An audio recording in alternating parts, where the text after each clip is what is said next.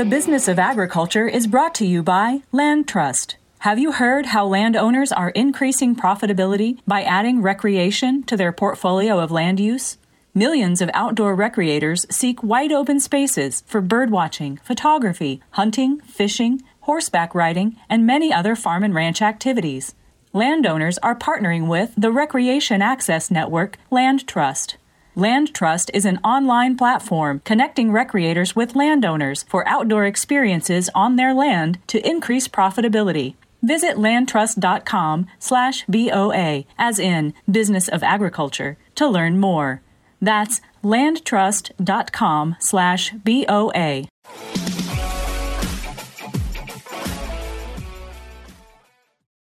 Greetings and welcome to another fantastic episode of the Business of Agriculture podcast. It's me, your host, Damian Mason, with a great topic, a very timely topic, a very relevant topic. We're talking about agricultural inputs. We're talking about all of the supply chain issues. And we've heard a lot about it here in agriculture, but we're going to get a retailer's perspective. You know, this stuff doesn't go from China to a cargo ship to your field without a couple of people in between. You know, there's the trucking, there's the applicators, there's the licenses that people people have to have. And there's obviously the warehousing, the storage, the transportation, et cetera, et cetera. Um, and so we we really are going to get a great perspective on this because I got a fantastic guest, a guy I've known since I was about eight years old. In fact, he gave me some chew at the Huntington County 4-H fair. I think it was Levi Garrett sitting on a show box when I was about eight or nine years old. Um, I don't I know I wasn't quite old enough yet to be in 4-H. So um, that's the kind of people that I had influencing me as a young man. So anyway, his name's Jim Sprowl. He is the regional sales manager uh, for covering northeastern Indiana and southern Michigan for uh, Ceres Co-op. You know, the co-ops continue to uh, merge and consolidate. Ceres was once North Central, which previous to that, when I was a kid, was Farm Bureau Co-op. So he covers a pretty big area, a lot of crops in that area. We're going to talk about what he is seeing from the the warehousing and the distribution and the pricing and the availability of all the stuff that we need agronomically to produce crops. Professor Sprowl, welcome yes. to the business of agriculture. Thank you. Thank you, Damian. I'm I'm happy to be here and I hope we can communicate some insights that are valuable to your podcast listeners. I know you will. And I think we should probably tell our people here that not only have you and I known each other for a long time, but I bumped into you a couple of weeks ago and you told me you had mm-hmm. never listened to my podcast. And then someone said, you know, that they mentioned you in here because you and I bump into one another and some information that you shared.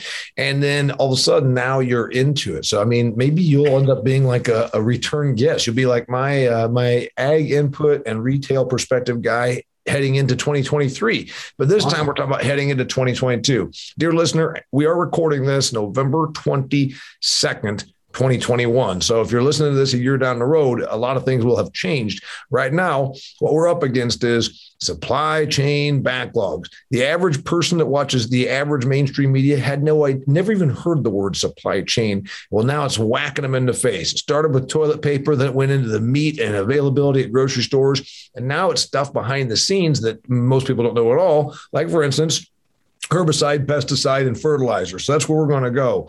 Uh, big picture here uh, Jim, mm-hmm. your co-op covers a lot of area. You cover specifically what would be a pretty big geographical area. You know, where I farm, where I live, um, a lot of stuff happening there. What are you seeing that in your 40 some years in this business is like, holy crap, I didn't, I've never seen this before. Yeah, I think uh, the interesting thing um, over that uh, long career is that almost every year we deal with something that's like maybe a supply glitch or a product that's you know kind of hung up or something. And once in a while in my career we've had two or three of those things. But it's always been really easy to uh, substitute a product you know move on and really meet our uh, our growers needs because that's that's basically what we do here at the co-op we're here to try to service our growers best we can but I don't think I've ever seen anything quite like this is in terms of so many multiple products that really at times if we don't uh, if we don't get some of this solved by springtime it, it it could get really interesting we we will truly struggle just to produce uh, you know, an economical, uh, effective, and efficient crop. You know, we may get a crop, but it may not be, you know, what we're hoping for. Does that make sense? Yeah, it does. Now, here's the thing I've been asked about this doing some media. Uh, and of course, they want to push the story that we're going to have food shortages. And I said I, I, would, I would, I would shy away from that. I was on Cheddar News. I've been on Newsmax. It's kind of neat that they they turned to me and I said, Here, here's what I would say. There's going to be a lot of adaptation, adapting and adjusting that we're going to do, but the American agriculture sector is really, really good at still producing stuff. Um, we will run short or be really improvising on fertility. Isn't that where the biggest shortages, the biggest issues are going to be? Yeah. And um, right now, it looks like more and more of that situation is kind of uh, fixing itself if we make all the logistical adjustments that we may need to make by spring.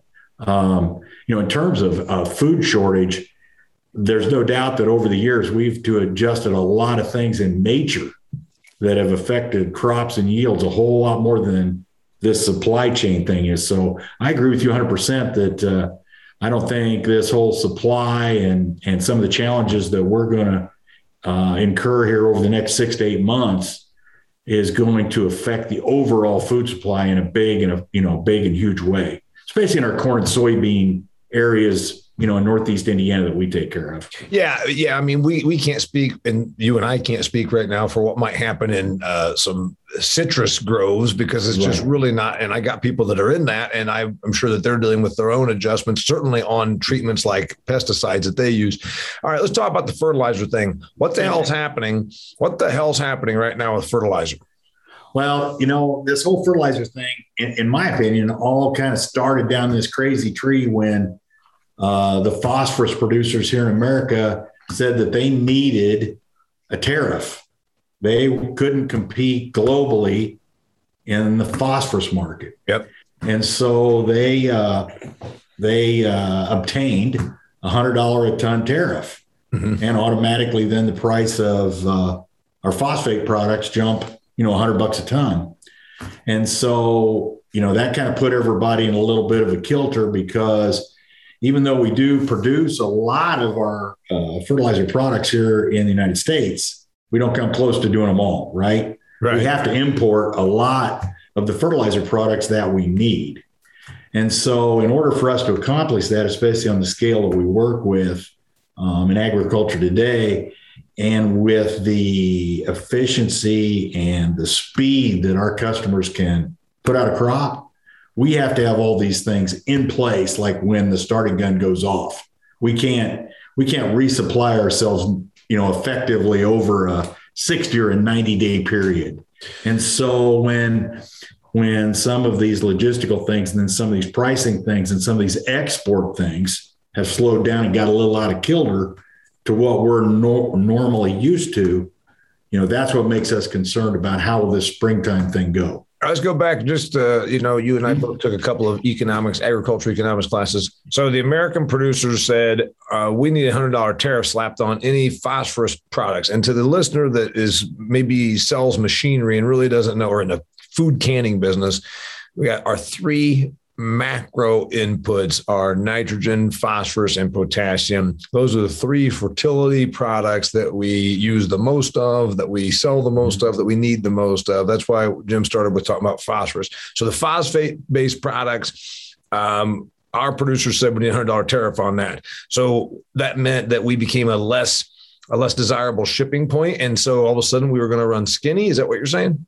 Well, a lot of people have. Uh, uh, you know, there has to be economics. You know, one of the things that works for bringing phosphorus from places like the Mid East and some of those places is we can overcome the shipping costs because there's still demand, yep. you know, in the United States at this level, yep. and and we basically, uh, to some extent, artificially change that level by about 15 to 20 percent. And uh, and then that in turn just caused the whole thing to shortage up to where you know you know and and, and that was kind of the ball that started rolling it seemed like. Potash got kind of crazy because of some mine shutdowns. You know in canada they had some trouble with uh, flooding and things like that. And then the nitrogen piece kind of just falls along with that in terms of, you know, supply availability and things like that and getting things in place ahead of time. And so there were some delays along the Mississippi River, mm. which us up here in the upper Midwest depend on that Mississippi train for a, ah, I hate to say the percentage, but a percentage of those products. And that's a problem. Yeah. All right. So those things got whacked. And here's the the average person's going to say, well, wait a minute, I'm hearing about this, but we're not trying. We, one thing, it's, it's one thing to say, um, there's no t-shirts from China because store, you know, Kohl's got shut down. So the American mm-hmm. consumer didn't go to Kohl's and buy t-shirts. So then the mill in China stopped making t-shirts and they stopped putting them on. We didn't stop farming last year. So then the average consumer is going to say, I understand t-shirts being in short supply. Let's just say they are. I don't know if they are, but they would say, but for God's sakes, we didn't shut down farming last year. In fact, we planted about a record number of acres because commodity prices were high. What's the answer there? Well, and again, you're back to that whole we need X amount of product sitting in a spot mm-hmm. close by here by April, you know, March, April. Yeah, but sometime in March or April, we need we need a whole bunch of tons either at your facilities or the facility that feeds you because you feed the farms. When if the facilities that feed us would that they can't feed us fast enough anymore. So we literally have built our infrastructure to where we hold a big, big chunk mm-hmm. of what we need. They don't have to bring us very much. And that's what makes us concerned is we don't have nearly as much stuff yeah. in our hands right. as we typically would in a given year. And I could give you a great, you, you talked about shipping containers. I think I can give you an interesting anecdote that I just heard about last week that a lot of our chemistry products, especially generic chemistry products, the, the, the active ingredients come from China. And this has saved our American growers a lot of money over the last 15, 20 years. Yep. Well, those products, okay, even if they get off the boat and they're sitting on the ground in Long Beach or LA. Yep. The shortage of truckers and trains show up and they go, okay, you can take this container that is filled with hazardous material, which would be those active ingredients. Right. And you can go through all that paperwork and all those regulations you talked about, or you can grab this container that's full of bicycles and t-shirts. Yeah. And so they grab the bicycles and the t-shirts and those because it, it's because it's faster because then it's it's less approvals. Yes, less approvals, less you know it, it, takes less. You know, you have to have a specific license to haul those products, yep. which I carry on my CDL. And so there's just a lot of factors coming together. And so we're hearing the rumors that, and, and, and the bad part is that's one of those things, just because you get the active ingredients moving, yep. still have to become products. Yep. So that all has to that can't happen in like you know 30 40 days. It's got to happen now so that those products are in jugs you know in tanks ready to go. Yeah yeah the point is even we got a lag because just because mm-hmm. you got a whole bunch of these active ingredients moved to some place in you know, michigan you got to yeah. make you got to then turn those active ingredients into something that can be utilized for by us which then adds another time frame so it's mostly shipping. Was it mostly just that the shipping held it all up most of the things that we're dealing with, it, it feels like a lot of it is logistical transportation. Yep. You know, like it's just not getting, it's just not as far up the chain as it should be in November. Okay. You know?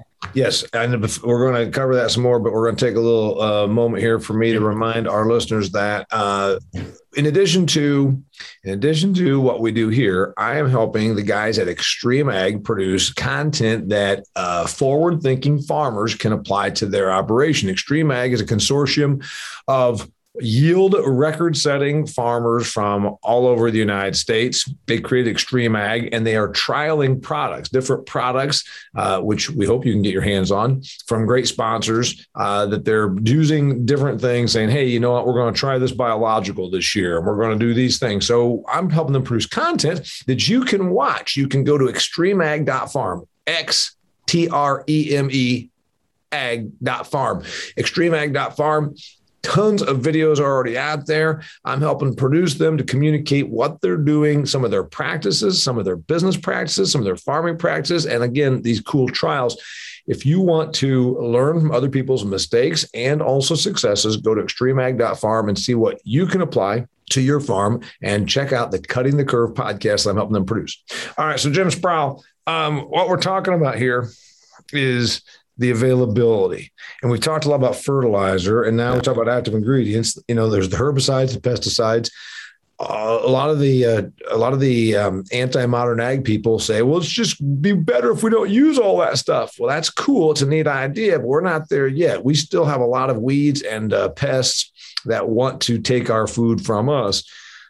You don't think there's going to be shortages that are unmanageable, but there definitely are more than you've ever seen. Stuff's not only in short supply, like there's going to be some acres that don't get treated, right?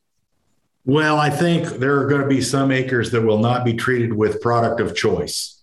okay. Does that make sense? Yeah. I think we will figure of, uh, out a way. Yeah. I, we will I, figure I out a way to treat everything and kill weeds and all that.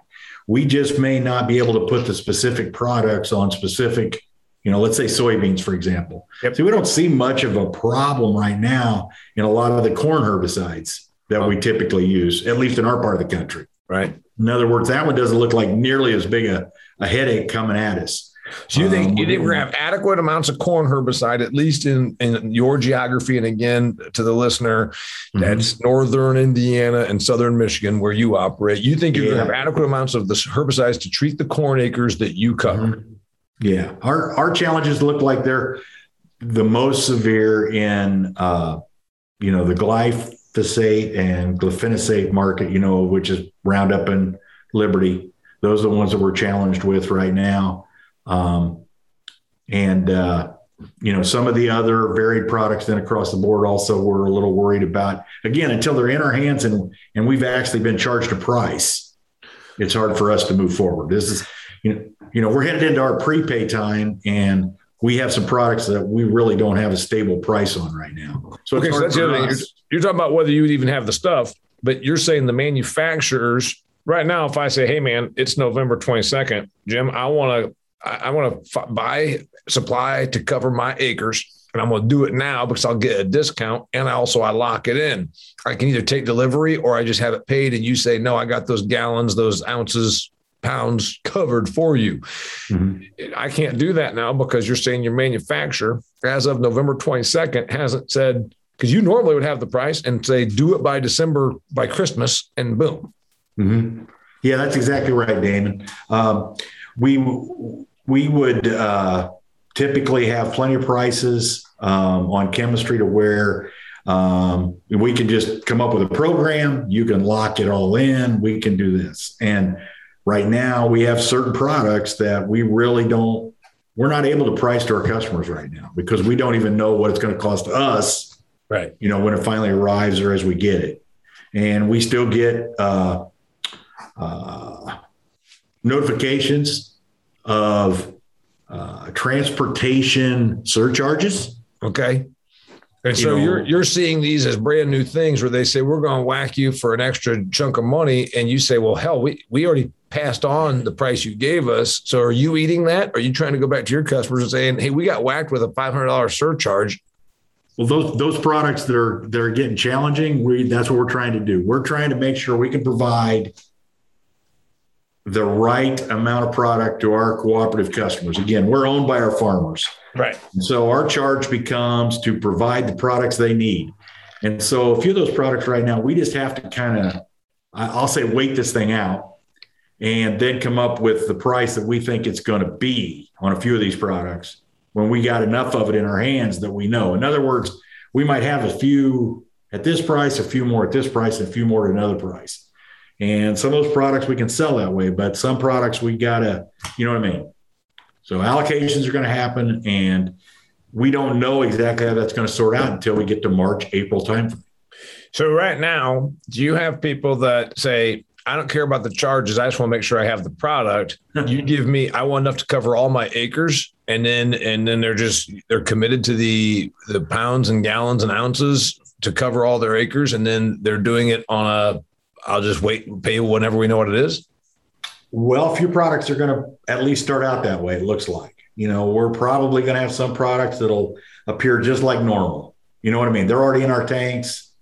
We think we know, you know, where we're at on them. We feel like, you know, we're 85, 90%. We're We just got other things that that we just don't have enough product in hand to feel comfortable going to our growers and, and making promises that we, you know, again, may or may not be able to keep. And uh, what about here's the deal: the seed, mm-hmm. as you know, mm-hmm. You got mm-hmm. Liberty, and you got, and I can't keep them all straight. One of them is dicamba, and one of them is Xtend. and Liberty is one, and one's the other, and one's the glyphosate, and one's the. I can't keep it straight. Mm-hmm. Is there going to be a switch off from one and more to the other because of availability?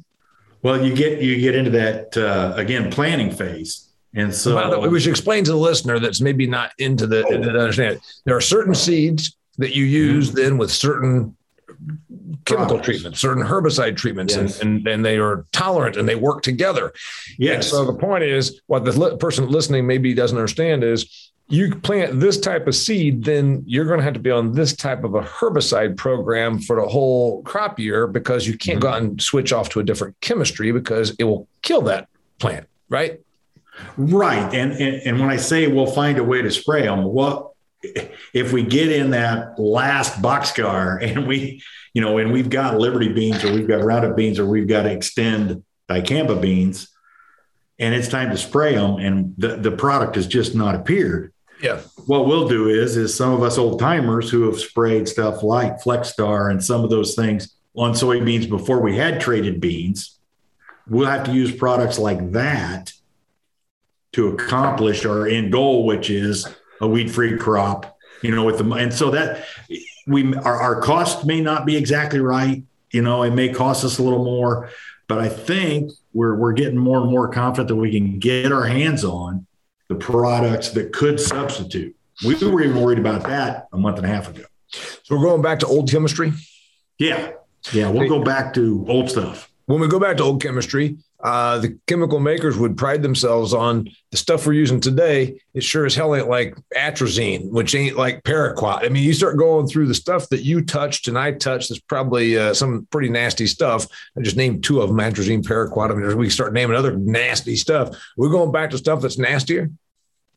No, no, actually, we're going back to again things that uh, are actually pretty safe um, environmentally yeah. compared to things maybe like paraquat um, a lot of contact uh, products that we used to use on soybeans yeah. um, are actually pretty safe for the environment. They touch some and they deactivate.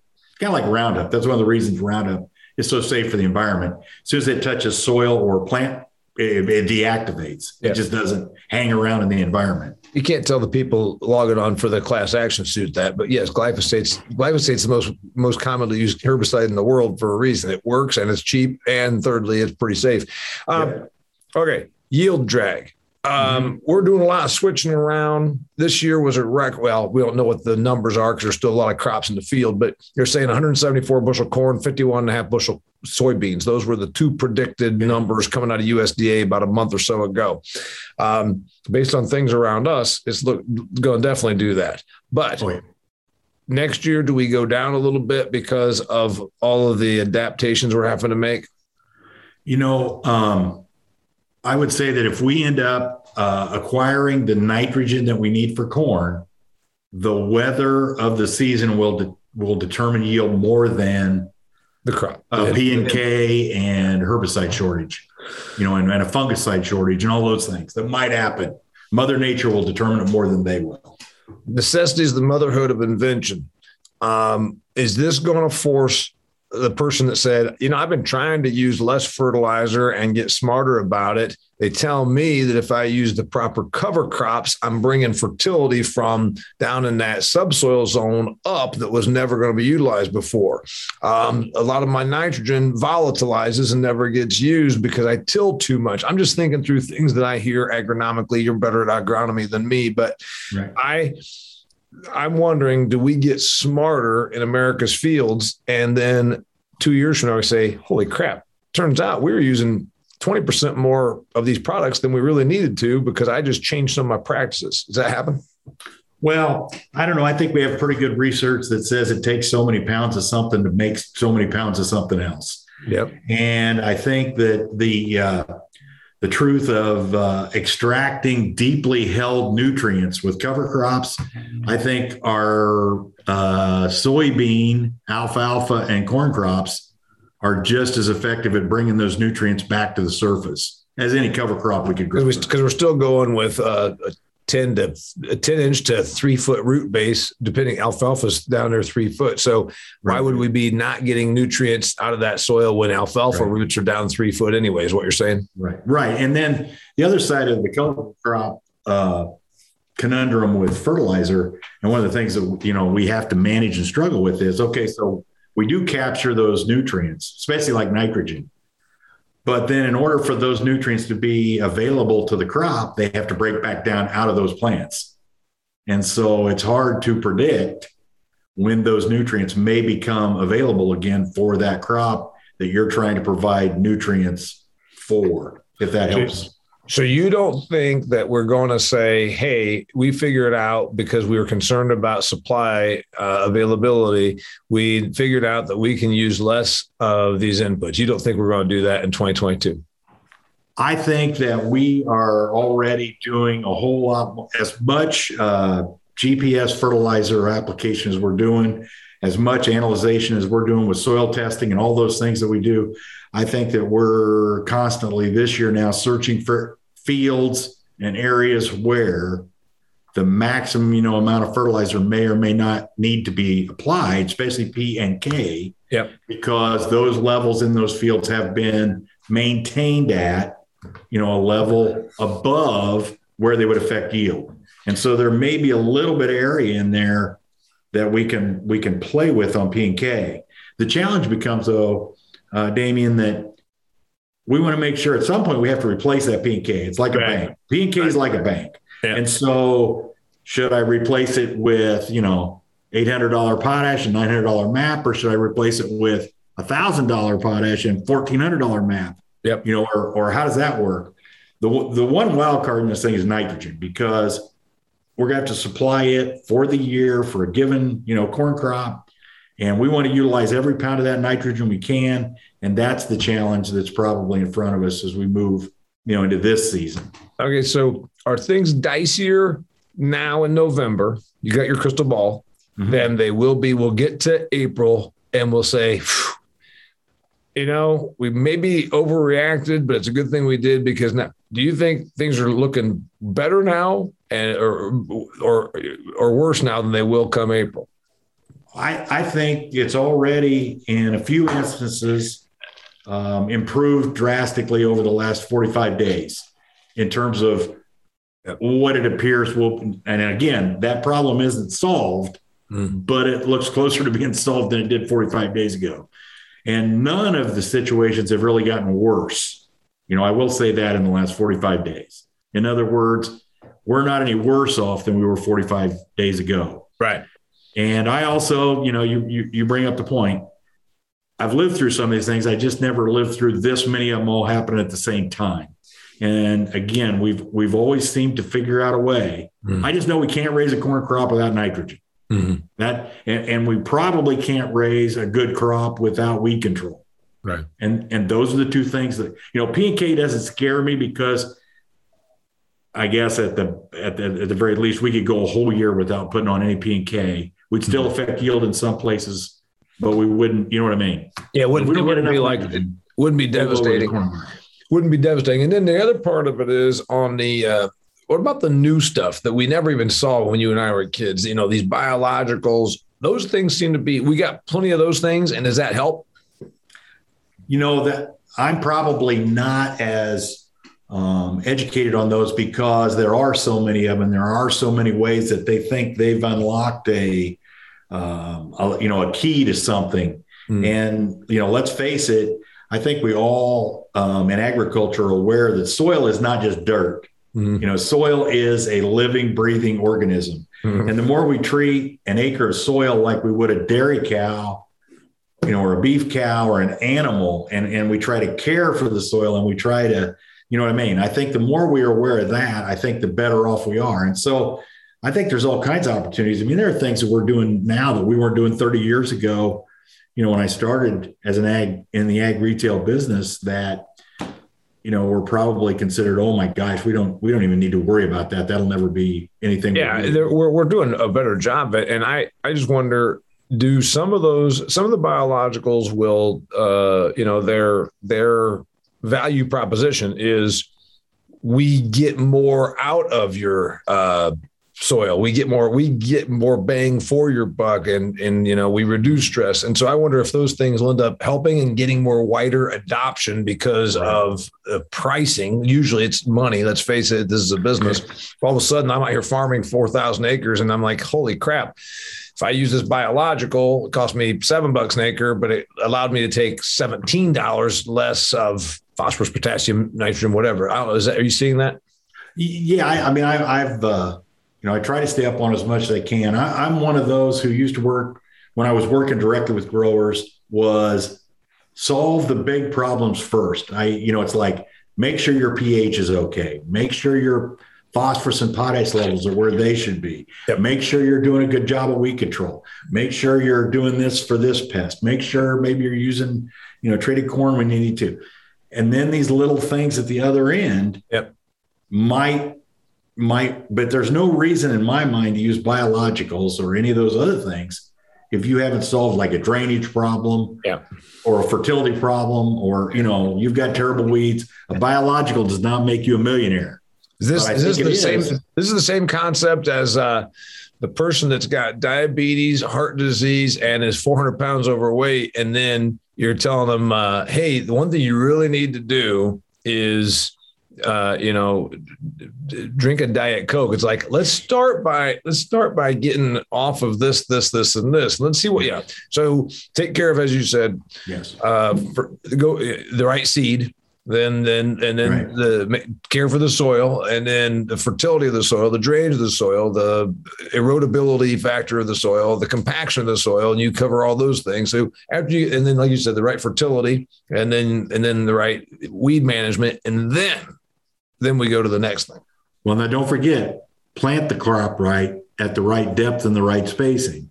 Yeah. That that that ends up being, you know, like the next big step. You can do everything else right. And like you said, if you don't pick the right seed and you don't plant it right, yeah. all those plans kind of go out the window.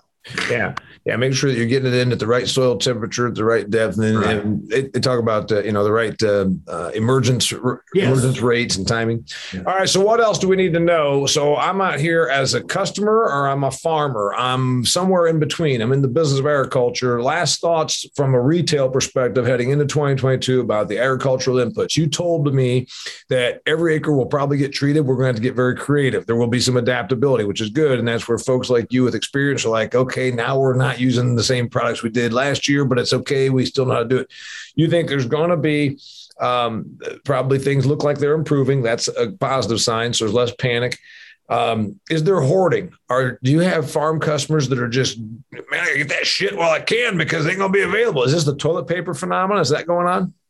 Well, it might be if there was any toilet paper to hoard. the problem is there isn't any toilet paper on the. It, it's like we went into Walmart, the shelves are already empty. We're waiting on the truckload. Okay, we think so, the yeah. truckload's going to show up. Okay, so there's, there, there's, not some farmer sitting with uh, the ag input equivalent of uh, a warehouse full of toilet paper. Okay, um, anything else that we're forgetting? Um, weather, you said, is probably going to be as big of an impact as any of the inputs, and that's always been the case. So right. there's nothing there. Anything that we're forgetting? Well, I mean, again, I think it just ends up being a logistical challenge, and it becomes a bigger and bigger challenge as we move uh, each year farther into these farmers who can plant acres and acres and acres in such a short window frame. Right. And that's why we've had to adapt and build, you know, hubs like at Mentone to hold a lot of stuff. Yeah.